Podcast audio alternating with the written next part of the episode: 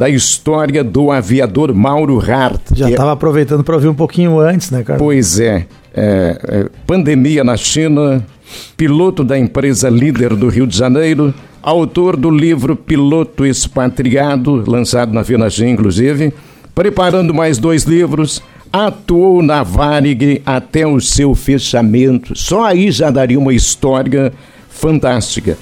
Na pandemia ficou sem emprego e, por ser desenhista, criou loja online de venda de camisetas com temas de aviação. Tem canal no YouTube. É, é impressionante, né? Então eu vou ter que já dar boa tarde para o seu Mauro Hart. Tudo bem, seu Mauro? Boa tarde, Carlão.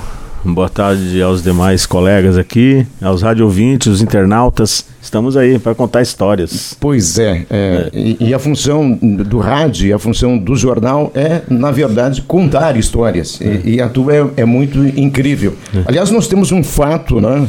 Acontecido por volta de 1999. Por aí. É, você, na época, piloto da Varig. Sim, eu voava voos internacionais, né? E esse caso especificamente era um voo de São Paulo para Buenos Aires e por acaso passa rachando em cima de Venâncio, né? E eu falei com outro piloto para ele tomar conta ali da aviação que eu ia passar uns minutinhos escutando a nossa rádio 910 AM. E por acaso era o dia do professor, que a minha mãe é professora aposentada. E uma coisa bem singela, bem uh, bonita assim, é, no seu programa, né?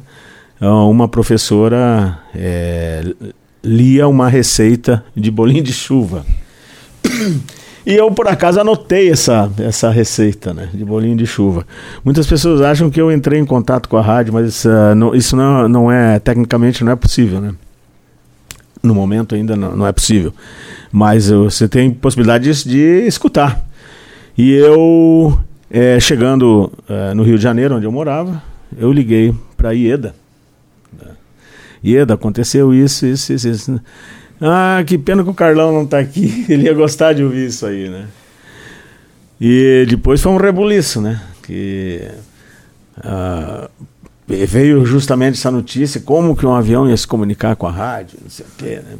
Lá em 1999, as histórias eh, da aviação, né? dá para dizer assim. É. Bom, a gente tem que voltar para, para, para começar essa nossa conversa para a pandemia de Covid-19, lá onde tudo começou, lá onde você teve que permanecer. Aliás, não foi só lá que você permaneceu um tanto quanto em quarentena, em outros lugares também. Mas em Wuhan capital lá da China Central, o senhor esteve, onde o primeiro caso de Covid-19 foi registrado. Conta para o nosso ouvinte um pouquinho essa história. É, o, ambiente, o momento em que as coisas aconteceram, como é que este aviador se sentiu é, no epicentro de tudo? Então, por meados de janeiro de 2020, é, já tinha uma notícia de uma virose forte e, e nessa época é, é, inverno lá na China, né? Ao contrário daqui. E viroses são muito comuns nessa época, mas essa em particular era uma virose que é, seria mais forte, mais letal. E com, começamos a tomar certos cuidados e de repente, no dia 23 de janeiro de 2020, às vésperas do Ano Novo Chinês, ah, o governo chinês anunciou um lockdown, né? anunciou um fechamento total da cidade de Wuhan, que é a capital da, eles chamam de província, né? Seria o estado de Hubei. E eu não acreditei. É uma cidade quase do tamanho de São Paulo, é impossível fechar em uma cidade dessa. No outro dia estava tudo fechado, não tinha nada funcionando, nem trem, nem ônibus, nem metrô, nem táxi, nada. E bateu um certo pavor, porque você vê uma cidade daquela, frenética, de repente tudo parado. Né? E aí eu senti a gravidade da situação. Né? Me senti como se estivesse no meio de uma guerra biológica. Né? Estava com outro colega lá de é, brasileiro, né? morava no mesmo prédio, e isso foi bom porque a gente fez a nossa sala de crise e decidimos tomar algumas medidas lá, né? E nesse meio tempo eu já estava aqui em comunicação né, com os meus amigos do meio de comunicação, né, dando as, dando as notícias em primeira mão. Que legal, né? Colaborando né, é. com, a sua, com os veículos da sua cidade é. natal. Em que, que contexto estava lá, Mauro? Era trabalho? Estava morando sim, lá mesmo? Sim, eu estava trabalhando já praticamente cinco anos numa empresa aérea com sede lá em Wuhan. Né, eu estava voando o Boeing 737-800, estava né, como comandante lá voando. E é, me lembro até do meu, do meu último voo, né, que, que a gente fez um voo de Wuhan para Pequim e já tinham avisado que na volta ninguém mais ia decolar. Ou seja, a gente voltou com três passageiros apenas. E quando pousamos em Wuhan, eu digo sempre, ficamos presos no pântano, né? não, não tinha como sair. Aí fui para meu apartamento lá, e começamos a, a, a, ver o que, que ia acontecer. Ninguém sabia, era um pavor. Porque... E foi, foi meio imediato, assim, o lockdown? Não, não demorou muito? Foi quase que de imediato. Eles avisaram que ia faltar os transportes, que iam fechar o aeroporto por duas semanas. Só que durou meses. Né? Eles, eles, eles anunciaram isso à noite e no outro dia de manhã fechou. Foi menos de 24 horas. E isso já havia registro de óbitos, assim como a gente viu naquele momento mais duro assim da pandemia? É. Ou foi ainda um momento de, de precaução para depois vir o, o caos que a gente sabe que se instalou? É, parecia precaução, mas depois soube-se que é, já havia gente morrendo, né? a coisa já estava ficando bem difícil lá, os hospitais lotados, é, além do que já, os hospitais já são cheios no inverno, então mais gente, qualquer coisa que o cara sentia, ele corria para o hospital. Né? E eles mandavam as pessoas de volta para casa, não tinha como admitir no hospital. E muitas pessoas acabaram falecendo. Mas as informações lá são muito truncadas, né? a gente não tem acesso às informações. O que eu sabia, eu conversava com os colegas chineses, e aí eles tinham um pouquinho mais de informação. Né? Mas o governo sempre dizendo para manterem a calma que estava tudo sob controle. Quanto tempo o senhor ficou nessa situação? Em que condições psicológicas você ficou nessa condição?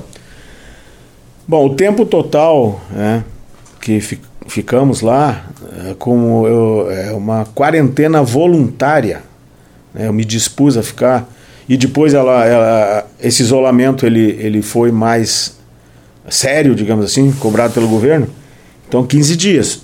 E aí, é, eu sempre digo, com as experiências, com as experiências que a gente tem de vida, uh, eu, eu de força aérea, de, de aviação comercial e de tudo, é, me proporcionou ficar calmo, tomar as decisões adequadas. Quais foram? Eu não sabia quanto tempo ia ficar lá. Então gente, eu falei com meu amigo, ó, vamos no supermercado, que ainda dá para ir a pé, a gente traz o que puder carregar, compra lá, uh, mantimentos, uh, coisas congeladas. E eu me abasteci para 90 dias. Então eu podia ficar no meu bunker, né? podia ficar no, no, no meu apartamento 90 dias isolado, é, sem priva privação nenhuma. Né? E, e foi o que fizemos lá. Então, é, a gente, como é, éramos dois, então um dia se um se encarregava de cozinhar né? Fazia o almoço, que sobrava a gente jantava, no outro dia o outro, e assim foi.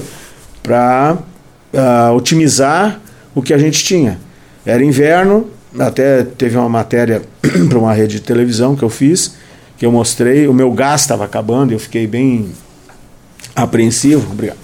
Bem apreensivo porque era inverno e eu precisava do gás para cozinhar e para água quente, né? Então foram tomadas várias medidas, assim, em termos de manter a sobrevivência. Isso era o mais importante. E manter-se isolado dentro do apartamento, porque havia fake news, que o exército ia tomar conta, que, que não ia deixar ninguém sair, o que acabou acontecendo depois, quando a gente saiu. Bom, saiu quando e para onde foi quando saiu? Porque só depois o senhor chegou no Brasil indo para o Planalto Central. É. é durante a gente observou, a gente que eu digo é um, a gente tinha um grupo de rede social de brasileiros em Wuhan. A maioria estudantes de graduação, mestrado e doutorado. Né? e muitos sem experiência de vida, inclusive, ficando apavorado, e a gente dava umas palavras, ó, oh, calma que vai dar tudo certo, aquele negócio. E é, ele, eles, e eu também participei, nós, vendo que outros países já estavam resgatando os seus nacionais, nós pleiteamos um resgate também junto ao governo federal, junto ao presidente da República, o Ministério das Relações Exteriores e, e as Forças Armadas. O que, deu, que teve sucesso, é né, uma missão que eu parabenizo a, os envolvidos, que foi feito num tempo recorde, menos de uma semana. Imagina, colocar dois aviões para ir lá para a China. Mas não é só isso. Ninguém queria a gente. A gente tava, era potenciais uh, contaminados, né? Transmissores. Transmissores da doença. Então, assim, eu fiquei lá 15 dias. Esse grupo pleiteou e nós conseguimos com sucesso que fosse autorizada a viagem. Então, dois aviões da Força Aérea foram a Wuhan para nos resgatar né, e com sucesso e nós viemos embora. Era um clima assim. Eu nunca tive numa guerra, né, mas eu acredito que quase como isso, com pontos de controle. Ah, o cara não podia, o, o local, né, o chinês ou mesmo qualquer pessoa não podia sair. Primeiro não podia sair é, lá tem o rio Yangtze, né, que divide a cidade no meio. Não podia trocar de lado ali, né, não podia. Depois não podia sair do seu bairro. Depois não podia sair do seu condomínio e depois não podia sair da sua casa. Você não tinha transporte, a, a polícia na rua não deixava. Benefício do governo algum? Exemplo que a gente teve aqui no Brasil? Eu não tenho ideia disso, não, não sei te dizer, mas o que eles prometiam era comida, é, comida, só isso. E, mas a comida deles, hum, hum, pra gente, é meio complicado. Meio complicado. É uma comida que a gente não. A gente rejeita às vezes. Né? O retorno ao Brasil, qual foi o sentimento de pousar em solo ah, brasileiro? Foi, foi, muito emocionante, né? Muito emocionante mesmo. É, de ter sido resgatado, né? Ter essa solidariedade. A gente chegar aqui. E a gente tinha quase certeza que em três ou quatro meses iria voltar aqui, ia passar essa pandemia, né? E está até hoje lá, né? O que, que isso significou, Mauro, para a tua vida, essa experiência, né?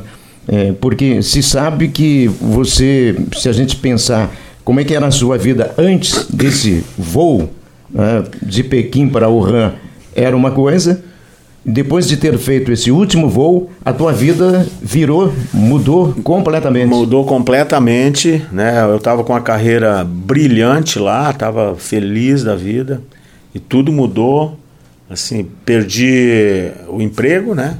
Porque não só eu, muitos, muitos pilotos, assim, eu diria centenas de milhares de pilotos perderam seus empregos. Alguns até hoje não conseguiram se recolocar.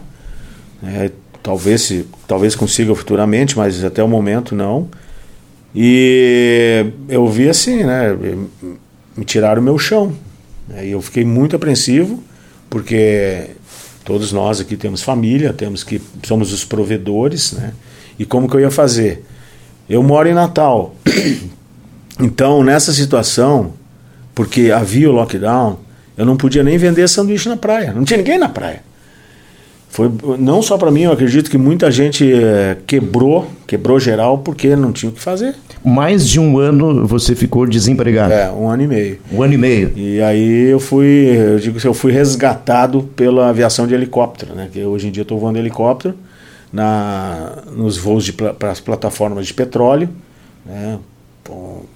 Eu tenho habilitação, vamos dizer assim, né, para helicóptero que eu tinha na Força Aérea já e eu já tinha voado no passado, eu já tinha voado na aviação de plataforma de petróleo.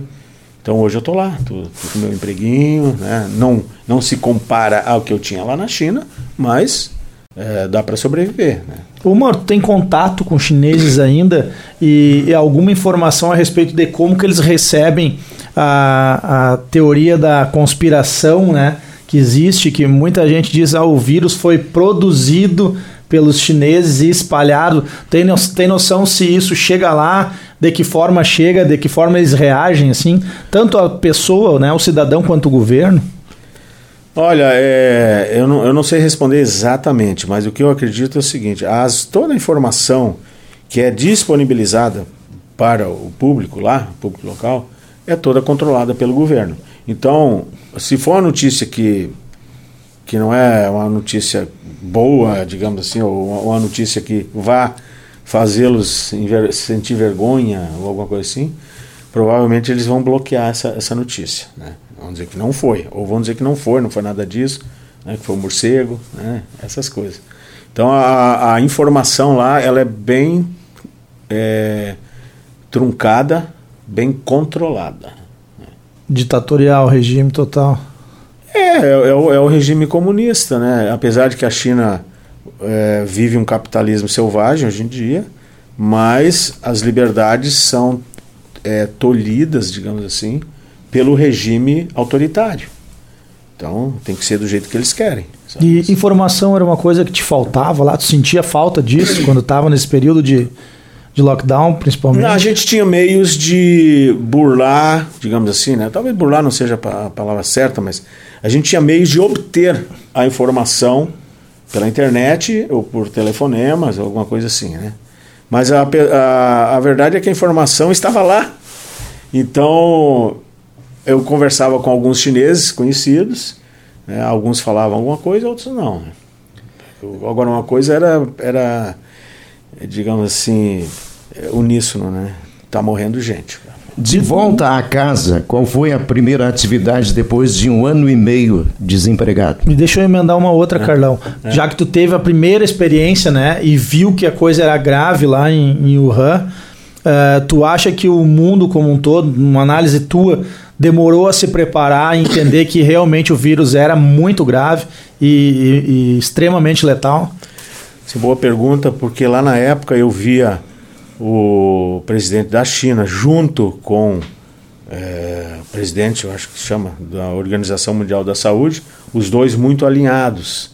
E demoraram para é, declarar que era uma pandemia. E eu disse, nossa, mas está morrendo muita gente, como é que o cara.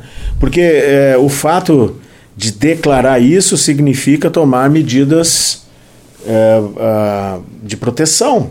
Tipo, não deixar as pessoas entrarem no teu país. Né? E isso sim demorou muito e as pessoas não levaram a sério, principalmente no Brasil, né?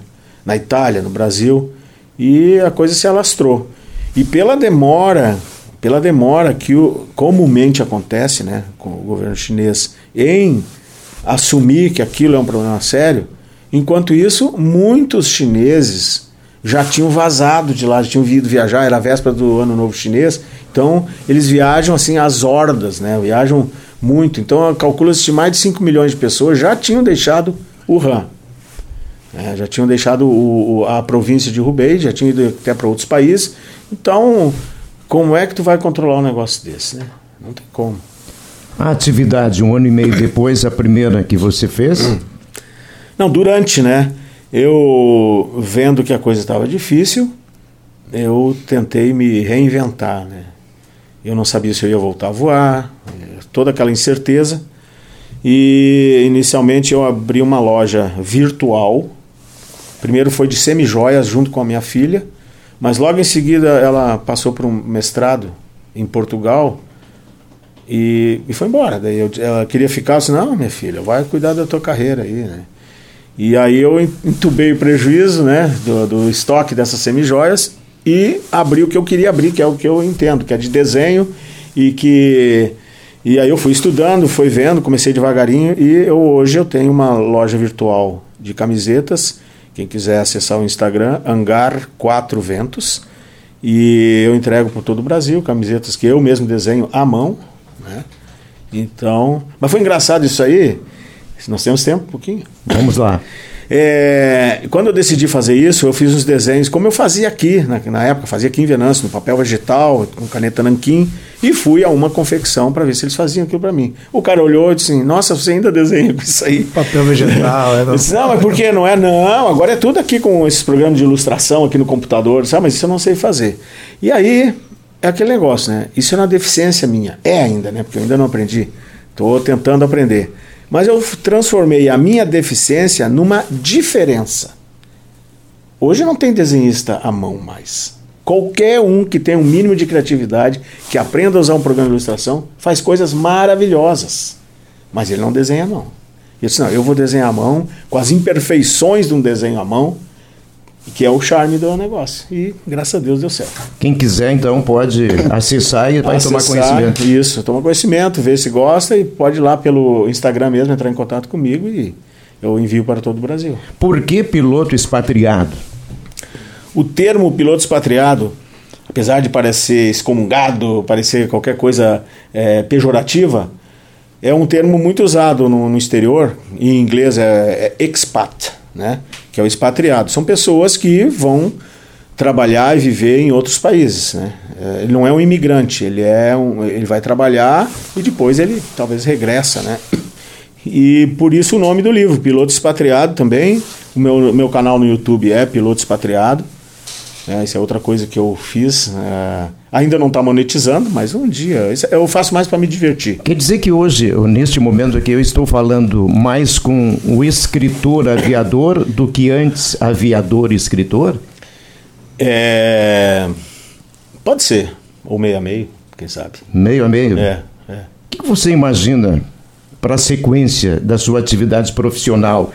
Porque essa ligação com a aviação né, internacional pulsa muito eh, no senhor. Imagina retornar? Sim, imagino retornar. ah, é uma coisa um pouco difícil por causa da minha idade, né? A aviação tem restrições quanto à idade, mas ainda é possível pela falta de pilotos que a, o pós-pandemia ah, causou. Está faltando muito piloto no mundo. No Brasil ainda a coisa está um pouco mais lenta, mas é porque tem muito piloto ainda desempregado no Brasil. Mas lá fora eh, eles estão precisando de pilotos experientes. Então há uma esperança de voltar a voar no exterior de novo. É, Essa esperança há. Ou então é, alguma contratação de al- al- algum empresário que faça voos internacionais, essas coisas. Né? Estou bem onde estou, mas pagando bem que mal tem. né? Mauro, em relação à pandemia ainda, ah, tu comentou há pouco tempo que lá ainda existe pandemia, né? Que ainda está lá, tu falou.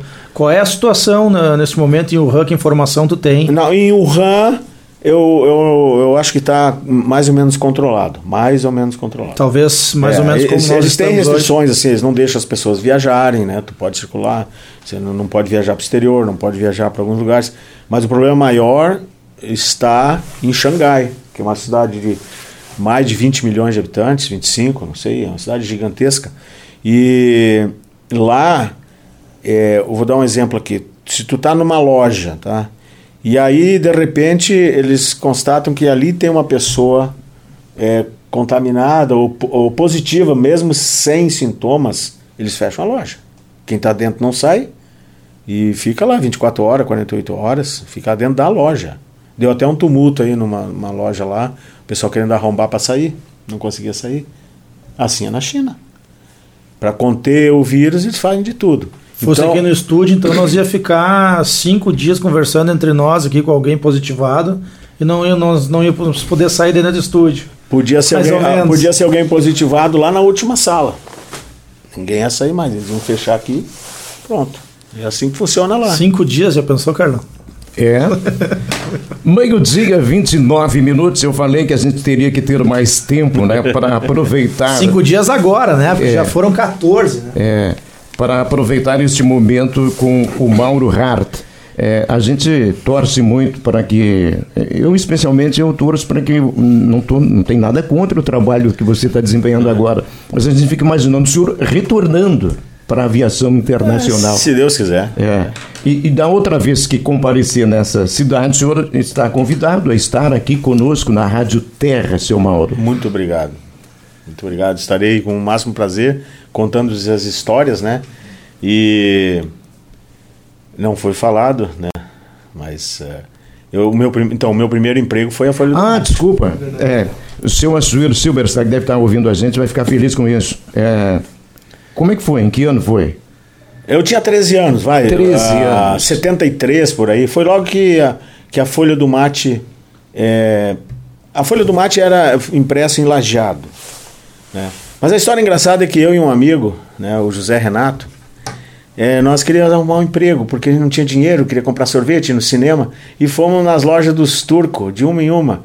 E os turcos, não, vai lá no outro, no meu prima, no meu prima, e, e ninguém. Claro, a gente tinha que nem uns dois boboca lá, né? E aí um deles uh, deu o que eu considero assim mais importante, que é a informação. E ele deu uma informação que na Folha do Mate, lá na rádio, ó, na rádio estão fazendo um jornal e estão precisando de jornaleiro, uns guri para entregar jornal.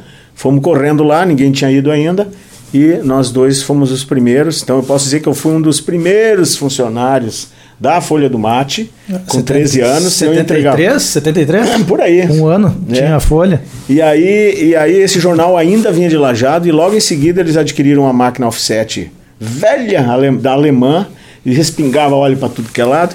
E ali eu aprendi a lidar com toda a, a sequência do offset, né? Offset, aquele negócio. E aí produzia à noite o, o, as folhas de jornal e de manhã eu e o Zé Renato ia lá, pegava aquelas folhas, montava o jornal, dobrava, pegava uma lista com os assinantes, recortava, cola tenaz, colocava em cima, botava na bicicleta e ia entregar. Qual é o lugar mais longe que você entregou o jornal na Folha naquela época? Lembra? Bah, nem lembro, mas tinha alguns lugares na cidade, foi só na cidade. Ah, aqui. bom. Tem alguma coisa ali em cima que talvez ele tenha mexido então naquela Não, eu vi lá, não, não, não, é mais antigo que eu. Mauro, muito bom ter a sua presença no programa. Sucesso aí na sua vida, não é? Obrigado, obrigado. Mauro Hart, o aviador, escritor ou escritor aviador, participou do nosso Terra em uma hora.